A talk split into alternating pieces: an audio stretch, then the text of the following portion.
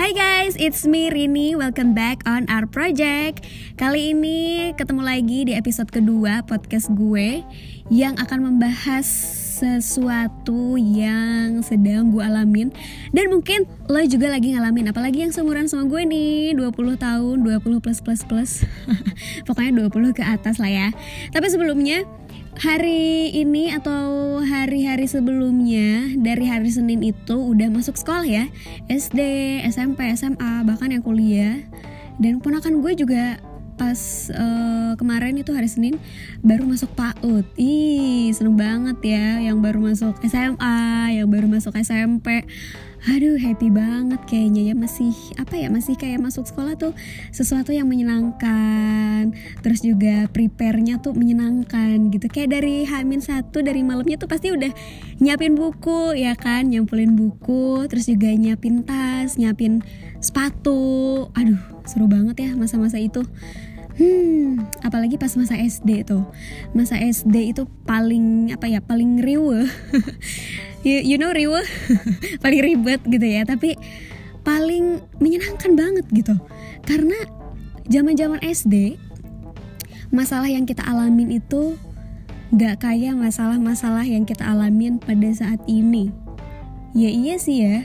Cuman kalau kita flashback lagi di umur yang udah 20 plus, 21, 22, kalau lagi ngelamun gitu ya, kok zaman dulu enak banget ya, zaman SD, zaman SMP, tinggal main, tinggal belajar, itu juga belajar kalau mau ya kan, tinggal ngerusuh aja gitu. Tinggal main aja lah pokoknya, kita nggak ambil pusing segala macam gitu. Beda sama sekarang gitu. Di umur 20 tahun ada banyak banget ngelewatin fase-fase yang kayak bisa dibilang shock gitu ya. Oh, di umur segini gue harus ngelewatin ini gitu. Nah makanya di podcast ini gue akan ngebahas problematika anak-anak di umur 20 plus. Kenapa gue bilang anak-anak 20 plus? Karena gue ngerasa ya gue nih masih pengen anak-anak gitu. Kayak somehow kurang siap gitu untuk ngehadapin masa-masa dewasa yang kadang menyebalkan gitu. Asli deh, gue ngerasa masa-masa tersulit gue di umur 20-an itu mungkin pas skripsi ya. Kayak wah ini masa terberat banget nih gitu, kayak semuanya harus sendiri gitu. Sementara lihat teman-teman, teman dekat bahkan gitu, udah sidang duluan, terus udah wisuda duluan, sementara kita masih di situ-situ aja gitu, kayak takut ketinggalan. Terus juga aduh, apa cuma gue doang nih yang belum selesai, segala macam lah. Itu gue ngerasa itu masa-masa paling stres gitu. Gue udah nggak sabar banget pengen ngelaluin masa-masa skripsi itu. Mungkin kalian juga pasti punya stress partnya pas lagi skripsi. Dan gak tahu kenapa ya, pas skripsi itu kayak gak tahu mitos, gak tahu kebetulan, gak tahu suges, itu kayak ada aja masalah gitu. Dan ternyata gak cuma gue doang gitu, ternyata teman-teman gue juga kalau cerita gitu lagi kumpul pas lagi skripsi ada aja gitu masalahnya. Dan itu berat-berat juga gitu. Udah mah beban kita lagi skripsi berat, ditambah ada masalah lagi yang berat, itu nambah berat gitu. Oh my god, kayak pengen banget cepat-cepat ngelaluin si skripsi ini, sumpah. Gue sampai pernah sempet sakit juga sih waktu itu, gara-gara harus ngurusin skripsi sekaligus ngurusin waktu itu tugas atau gue lupa. Sampai benar-benar stres, stres ya gue, sampai pernah gak mau lihat Instagram, gak mau lihat status WhatsApp itu karena udah lihat teman-teman yang lain udah duluan gitu, sementara gue masih di situ-situ aja gitu. Itu masa-masa tersulit, masa-masa terstres gitu. Dan setelah melewati skripsi, melewati fase yang sebegitu stresnya, gue udah mikir, udah ngelewatin skripsi mungkin agak tenang ya. Karena satu masalah udah selesai gitu. Dan jangan salah, setelah skripsi jangan leha-leha, ternyata gak bisa kita santai-santai. Setelah skripsi ada lagi masalah yang lebih besar. Jadi kayak udah skripsi nih kita, terus dari keluarga, dari kayak pihak keluar, kayak dari bisikan-bisikan luar gitu, kayak nanya kerja di mana. Itu paling menohok sih pertanyaannya, kayak ya ampun sabar dong gitu, gue tuh baru lulus, baru skripsi, terus lo udah nanya-nanya mau kerja di mana segala macam. Itu tuh sebenarnya ya pas udah skripsi, udah lulus tapi kita belum dapat kerja, dan lo ditanya gitu lo kerja di mana atau lo udah dapat kerja apa, itu sebenarnya pertanyaannya berubah jadi pertanyaan sensitif gitu. Padahal sebenarnya itu pertanyaan biasa aja ya, cuman kalau emang ditujuinnya sama kita yang memang lagi stres, lagi nyari-nyari terus belum dapet, itu tuh bikin emosi gitu. Ngapain sih lo nanya, lo cariin kerja aja gitu, banyak nanya lo bacot gitu ya, emosi bawaannya. Nggak skripsi, nggak kerjaan, kalau emang kita belum beres terus kita lagi on progress gitu ya, lagi berjuang, terus lo nanya-nanya, terus lo kayak mendesak lah gitu, tanda kutip ya itu tuh malah bikin stres asli. Dan yang lebih mirisnya lagi, pertanyaan-pertanyaan kayak gitu sering dilontarkan dari orang-orang terdekat, salah satunya keluarga. Iya kan? Asli, gue bukannya gak sayang sama mereka, gila gue sayang banget, gue menghormati banget, gue ngerti banget mereka pengen anaknya sukses, pengen anaknya cepet lulus, pengen anaknya cepet dapat kerja gitu. Tapi kadang ya sabar dong gitu, kadang ngertiinnya itu yang rada susah gitu, kayak harus ngejelasinnya gimana, terus ngasih tahu perjuangan kita gimana gitu sih. Walaupun sebenarnya tujuan mereka nggak menyudutkan kita atau maksa-maksa kita, sebenarnya pertanyaan biasa aja, cuman emang lagi sensi, emang lagi ribet ya jadinya sensi gitu. Sampai gue pernah waktu itu beberapa minggu gitu yang kayak nggak ngehubungin keluarga gue karena bukan apa-apa gitu. Gue nggak mau misalnya mereka nanya-nanya gitu, skripsi udah selesai belum? Atau kerja gimana? Padahal kita masih on progress gitu. Sementara kalau terus ada pertanyaan bertubi-tubi atau gimana ya, ayo dong cepet segala macam, itu malah jadi makin stres, dan itu jadi beban banget gitu. Jadi makanya gue daripada berdebat gitu kan, daripada nambah dosa, mendingan komunikasinya gue agak kurangin waktu itu sedikit ya. Gue nggak tahu ini harus ditiru apa enggak, tapi kadang gitu, kadang kalau kita lagi dalam situasi yang emang tidak baik gitu ya, kadang kita harus sedikit menjauhi atau menghindari sesuatu yang bikin kita malah tambah kesel atau malah tambah emosi gitu. Daripada tambah emosi ya mending ya agak jaga jarak dulu lah dikit gitu. Kalau situasinya udah baik lagi baru kita kabarin gitu kan. Kadang kita pengen ngabarin misalnya keluarga atau orang-orang terdekat itu kalau udah semuanya beres lah gitu, baru kita kasih tahu kabar baiknya aja gitu maksudnya kan. Mereka nggak usah tahu lah gitu yang stres-stresnya gitu, biar mereka juga nggak ikutan stres juga. Jadi kita pengennya kasih kabar-kabar yang baik aja gitu. Sudahlah, itu masa-masa yang paling sulit sih kayaknya ya.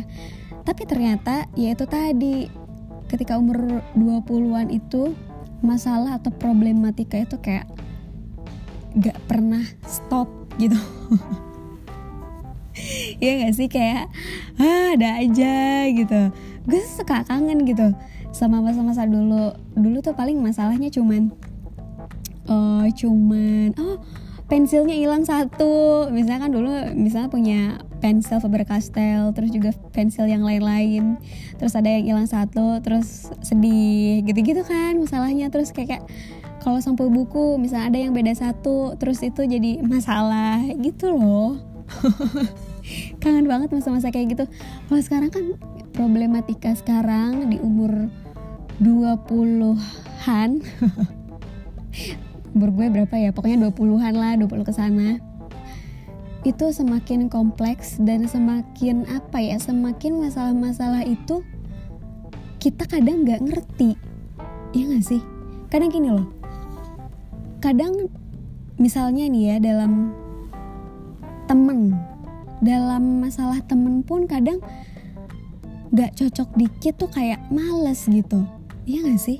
Kalau gue gitu ya, dulu mungkin waktu SD sampai SMA itu kayak punya geng atau punya ya temen yang selalu bareng-bareng gitu kan. Kalau sekarang itu, ya gue juga ada gitu, waktu zaman kuliah juga ada, cuma sekarang kayak gimana ya, mungkin cari orang yang benar-benar seirama sama kita, orang yang satu ritme sama kita tuh susah banget gitu. Dan sebenarnya itu kan kayak susah dijelasin gitu kan, kita tuh butuh orang yang kayak gimana, dan itu jadi masalah juga gitu kadang. Ngerti gak sih? Ribet ya. Iya kadang gitu, kadang kita kalau lagi in a bad mood kayak pengen sendiri tapi butuh orang, terus ada orang yang bisa pengen ngehibur kita atau pengen ada buat kita, tetap aja ngerasa kayak oh enggak, kita nggak bisa cerita sama dia gitu, gue nggak percaya gitu. Kadang ada sih kayak gitu, sesulit itu sekarang buat menemukan orang yang ya bisa dipercaya lah gitu untuk kita benar-benar cerita, benar-benar curhat gitu. Makanya sekarang nih gue lebih apa ya, bukan memendam juga sih, kayak lebih banyak mengalihkan sesuatu gitu. Kalau emang lagi bad mood gue alihkan gitu, misalnya gue alihkan dengan ya dengerin musik atau nonton film atau ya pokoknya cari sesuatu yang bikin gue happy aja gitu. Itu satu masalah yang atau problematika di umur 20-an yang susah dijelasin gitu. Terus juga problematika yang kedua ya udah jelas kalau ngomongin finansial ya. Kalau dulu ya udah gitu, kita tinggal minta jajan dikasih gitu, abis lagi dikasih. Zaman kuliah juga kan ditransfer sebulan sekali, bulan belum abis sebulan, baru tengah-tengah bulan udah abis, uangku udah abis, bla bla bla, beli buku segala macam, padahal enggak. Emang abis aja gitu kan, kebanyakan jajan dikasih lagi kayak gitu kan. Sekarang udah nggak bisa tuh kayak gitu.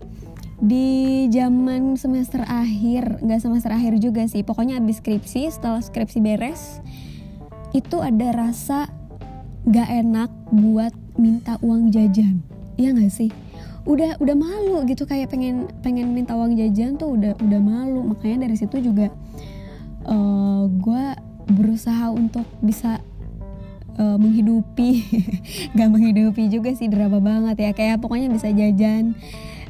Supaya nggak minta gitu, karena ya iya gitu udah malu gitu. Apalagi kalau mau beli sesuatu yang yang sekunder lah gitu, kayak mau beli baju, mau beli ya lah pernak-pernik cewek gitu, itu tuh udah nggak bisa tuh.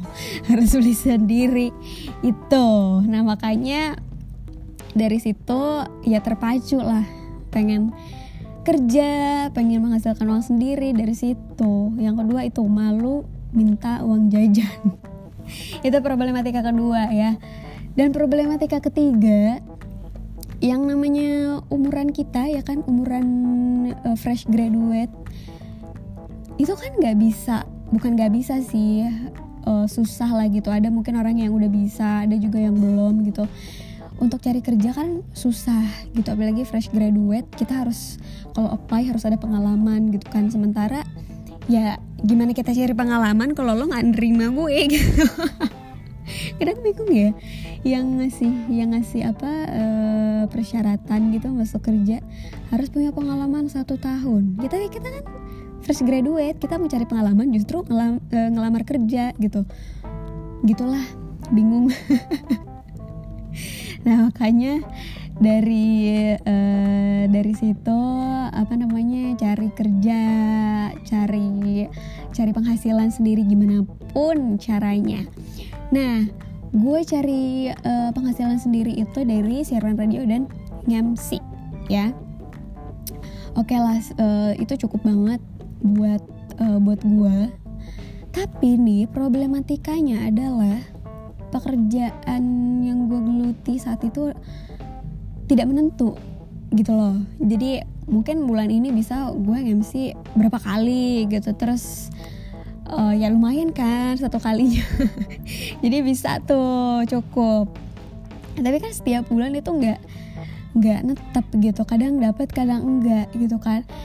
Nah, ngalamin yang namanya tengah bulan tuh udah bokeh, udah tipis banget dompet tuh ya. Awal-awal bulan juga udah makannya Indomie, nugget gitu-gitu. Jadi problematika yang ketiga adalah memaintain uang. Itu juga lumayan susah gitu buat umur-umuran kita, khususnya gue sih. Mungkin kalian ada yang jago maintain uang, cuman gue kurang. Jadi ngalamin dimana kayak ini baru tanggal berapa, tanggal 10 misalnya, tapi uang tinggal misalnya 200.000 gitu, tapi kehidupan itu masih berlangsung gitu. Jadi problematika yang ketiga itu adalah memaintain uang gitu, karena yaitu penghasilan yang tidak menentu itu. Jadi ketika udah dapat gede gitu ya, dapat misalnya sebulan ini dapat gede gitu, jadi kerasa gila, rich people, banyak duit ya kan, segala macem dibeli. Nah akhirnya karena habit yang jelek itu, di bulan-bulan selanjutnya kalau ada urgent ya nggak bisa ke cover gitu jadinya, karena mengandalkan penghasilan yang di bulan itu aja gitu. Itulah problematika money. Katanya ada yang bilang it's not about money, tapi ya butuh gitu. Terus juga problematika yang selanjutnya itu percintaan. Tapi justru ya, fun fact, kisah percintaan di umur 20-an itu justru galaunya tuh, justru gue ngerasanya galaunya itu lebih galau masa-masa belasan deh, masa-masa SMA gitu daripada sekarang gue rasanya ya.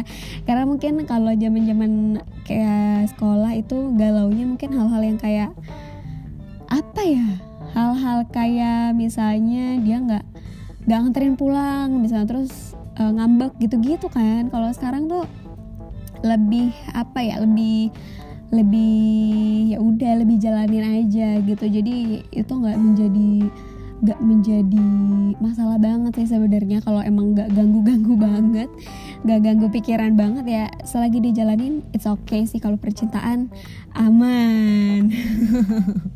aman aja ya. Tapi gue kadang suka ini deh, suka iri juga sih, sedikit iri gitu kalau lihat misalnya di sosial media gitu, anak-anak umur 20-an, anak-anak seumuran gue tuh udah yang udah party, terus juga jalan-jalan terus juga pokoknya main-main terus lah, kayaknya happy banget gitu. Sementara gue kayak harus bekerja keras gitu. Aku bekerja keras karena aku sadar aku bukan anak sultan. Jadi harus ekstra kerja keras gitu ya. Gak apa-apa deh ngelihat apa namanya teman-teman misalnya ya hedon segala macam. Ya mungkin mereka memang udah beruntung gitu hidupnya, jadi gak usah dipikirin juga gitu. Tapi yang gue syukuri dari semua problematika itu, gak semua sebenarnya ya, itu sebagian kecil aja problematika di umur 20-an. Yang gue syukuri adalah ya banyak belajar gitu jadinya, terus juga kerja keras juga gitu. Oh gini rasanya cari duit, oh gini rasanya harus berjuang mandiri. Oke, kayak gini. Tapi bukan berarti gue menyesali atau bukan berarti gue sedih terus gitu. Tapi ya itu dibalik masalah-masalah itu, dibalik problematika yang terjadi, pasti ada pelajaran yang bisa diambil gitu. Wih, bijaksana sekali, golden ways. Golden ways masih ada nggak sih? Nggak ada ya. Gitulah, banyak banget problematika di umur 20-an. Tapi ya itu, menurut gue problematika di umur 20-an ini justru problematika yang kita susah jelasin justru gitu. Kalau waktu zaman dulu kan kayak kalau ada masalah tuh spesifik gitu. Misalnya ada masalah, aduh masalah gue handphone, nggak punya handphone nih, teman-teman aku udah punya handphone, aku belum gitu kan. Kalau sekarang tuh kayak misalnya ada rasa insecure atau ragu atau cemas kayak gitu-gitu loh, kayak ini tuh nggak bisa dijelasin gitu kenapa. Kadang gitu somehow ya, nggak setiap waktu, cuman yang gue rasain gitu kadang-kadang kayak gitu. Ini tuh gue misalnya kadang tiba-tiba sedih gitu, gue sedih kenapa ya, kok sedih gitu padahal lagi nggak sedih gitu loh. Atau misalnya kok cemas ya padahal nggak ada apa-apa gitu, tiba-tiba cemas gitu loh.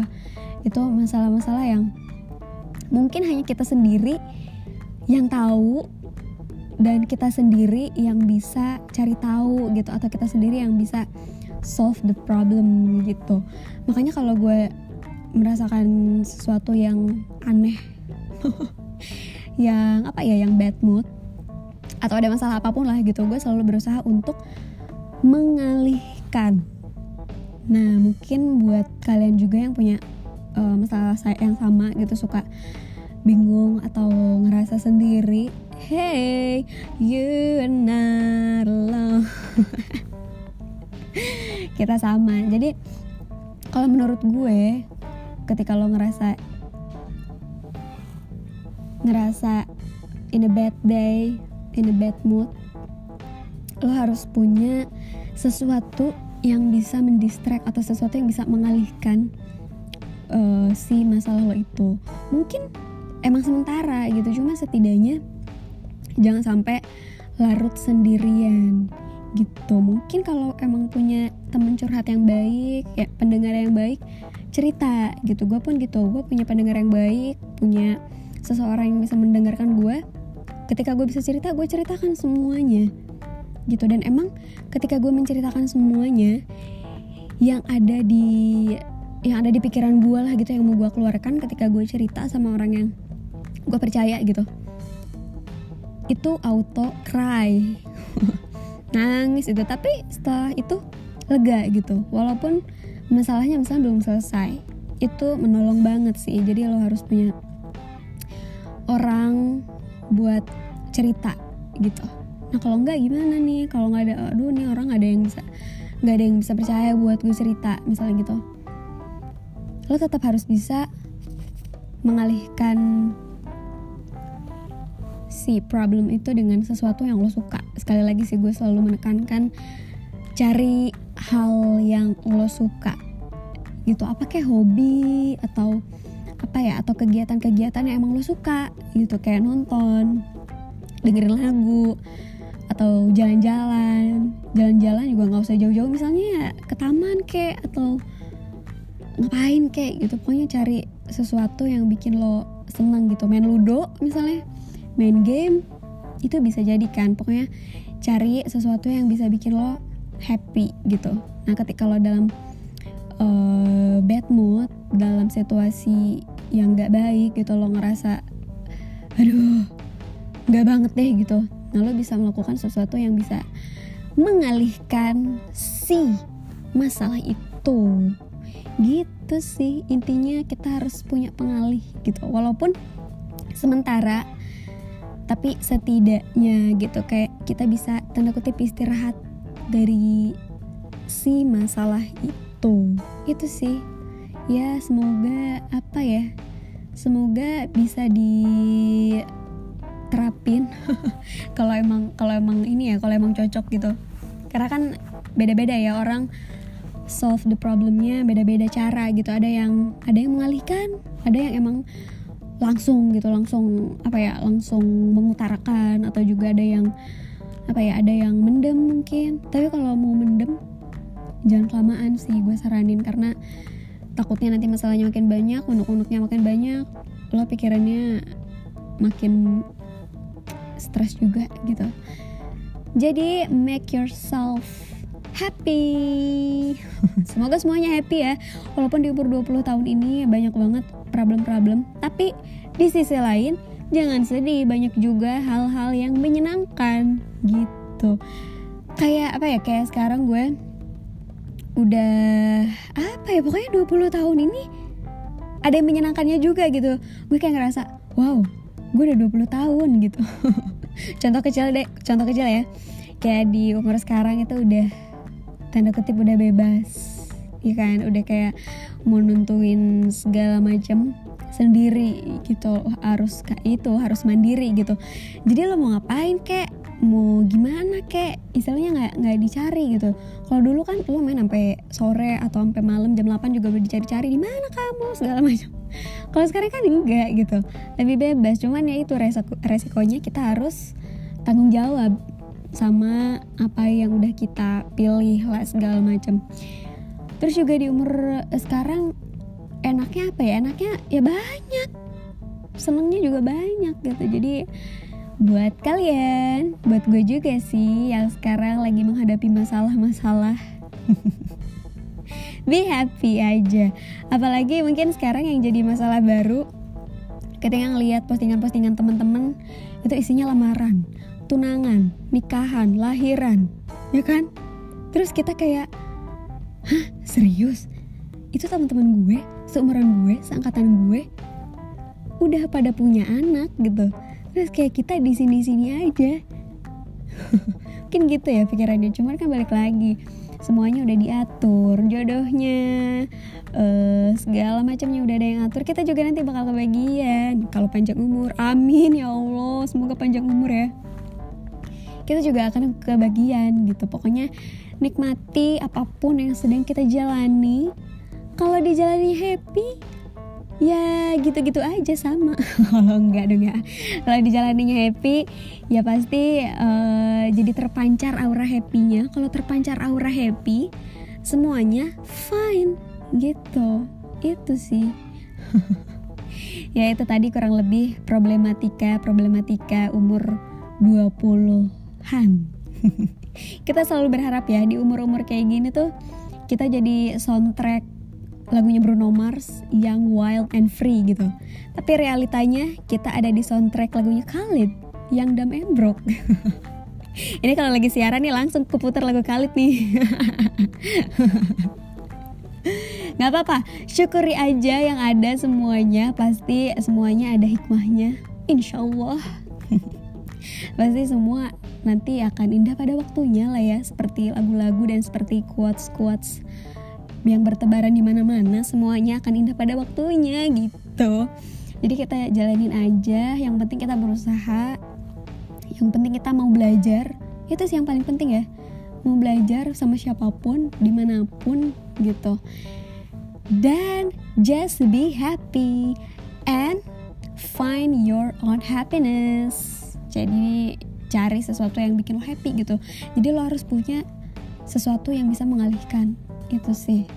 Itu gue ulang lagi, cari hal yang bisa mengalihkan, misalnya emosi, kesedihan, apapun itu. Asal gak ngerusak orang lain aja sih. Yang bikin diri sendiri bahagia gitu aja deh ya.